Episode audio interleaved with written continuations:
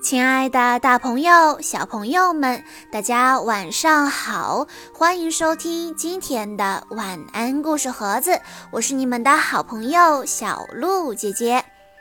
今天我要给大家讲的故事是由丁一哲小朋友推荐，故事来自《大红狗克里夫》系列。发生在大红狗克里夫身上的有趣的故事可真多呀！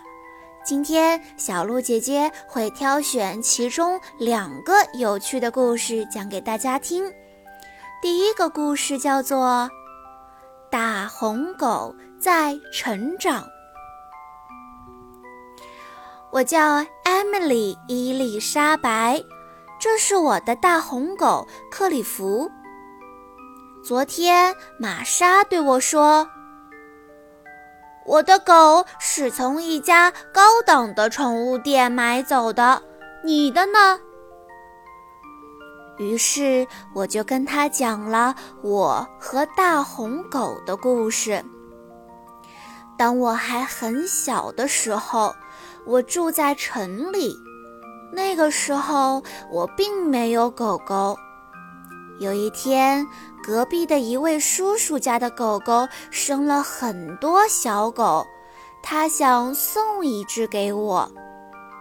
有一只小狗比其他的狗都要小，那位叔叔说：“别拿那一只，它太小了，可能以后也长不大，还会病殃殃的。”但是我就是爱那只小狗，我想它需要我。我给我的小狗狗取名叫克里夫，它那么小，我只能用布娃娃的奶瓶喂它。我找了一个最最小的项圈给克里夫，但还是太大了。它吃东西的时候，我们不得不一直看着它。它真的太小了，所以总是走丢。就是在我们家那不太大的房子里，也会常常走丢。爸爸说，克里夫太小了，也许都活不过这个冬天。我伤心极了。那天晚上，我跟克里夫说：“我多么希望它可以长成一只又大又健康的狗狗啊！”我告诉他我爱它。第二天早上，它看起来好像长大了一点儿。它吃饭的时候也不是那么费劲了，项圈也没有那么松了。当爸爸下班回到家的时候，那项圈已经变得太小了。到睡觉的时候，克里夫的小睡篮已经装不下他了。我只好让他跟我睡在同一个枕头上。这可真是一个错误的决定。第二天一早。妈妈觉得克里夫看起来跟以前大不一样了。爸爸说：“我觉得他一直在长大呢。”我带着克里夫去散步，一只大狗冲我们走来。我想把克里夫抱起来，不然这只狗会欺负他。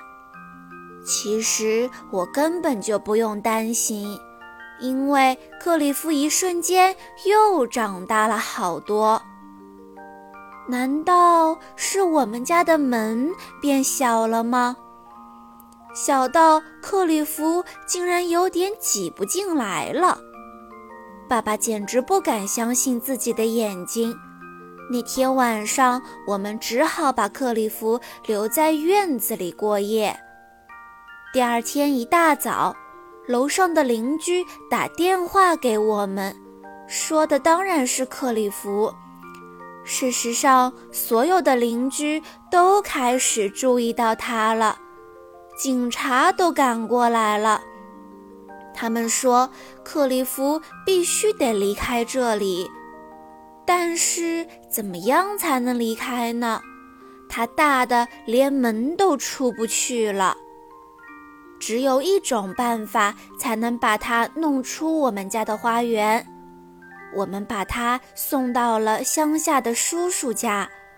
我难过极了，我想念克里夫，克里夫也想念我。有一天，我们得到了一个惊喜。叔叔希望爸爸到乡下和他一起工作，我们马上就搬了过去。克里夫正在那里等我呢。我说：“克里夫，你别再长大了，你现在这样就刚刚好。”我对玛莎说：“就这样，我得到了我的大红狗。”现在你再跟我说说你的狗狗是怎么来的呢？玛莎说：“算了算了，没什么好说的。”这就是关于克里夫的第一个小故事。接下来我要给大家讲第二个故事。第二个故事的名字叫做。大红狗克里夫的第一个秋天。当克里夫还小的时候，他最喜欢夏天。我们每天都在公园里玩。克里夫在公园里追逐鸟儿，和它们嬉戏玩耍。回家的路上，我们总是在路边的小店前停下来，闻闻花的香味。夏天渐渐过去了。有一天早晨，克里夫醒来的时候，听到暖气片发出的滋滋滋的声音。我把它抱起来，放到窗台上。他惊讶地发现有白色的烟从鼻子里冒出来。秋天来了，我穿上了暖和的外套，带着克里夫出门。公园看起来和以往不大一样了。克里夫不能再玩追逐鸟儿的游戏了，因为鸟儿们要飞往南方过冬。路边的小店里的花也不见了踪影，取而代之的是大南瓜。克里夫从来都没有见过南瓜，他跳上了南瓜堆，哗啦一下，南瓜滚得满大街都是。克里夫，你跑到哪儿去了？有时候，克里夫实在是淘气。跟水果店的老板说了再见以后，我们又回到了公园。一阵阵秋风吹过来。树叶纷纷地落下，克里夫吓了一跳。不一会儿，他就追着树叶玩了起来，太有意思了。我们看到了一个落叶堆，克里夫马上扑了进去。这下更好玩了。突然，有一个奇怪的东西落在了克里夫面前，上面还有一根长长的绳子呢。克里夫咬住了那根绳子，他跑呀跑呀，直到直到有一个男孩抓住了那个东西。我想他根本就没有看见克里夫。好多孩子都跟在那个男孩的后面跑。有一个女孩喊道：“嘿，橄榄球上有一只小狗。”男孩丢掉了球，他吓了一跳。克里夫带着球继续地跑啊跑，他越过了白线，所有的孩子都欢呼起来。克里夫得分了。大家都说克里夫是一只非常特别的狗狗。现在克里夫长大了，他们真应该看看现在的克里夫。他已经不是一只小狗了，他现在是一只很大很大的狗。小朋友们。你们家里有没有养什么小动物呢？如果你们养了小狗或者小猫咪的话，平时都有些什么好玩的事呢？我知道，它们一定是你的好朋友，对不对？那你又是怎么样来照顾这些宠物的呢？可以留言告诉小鹿姐姐。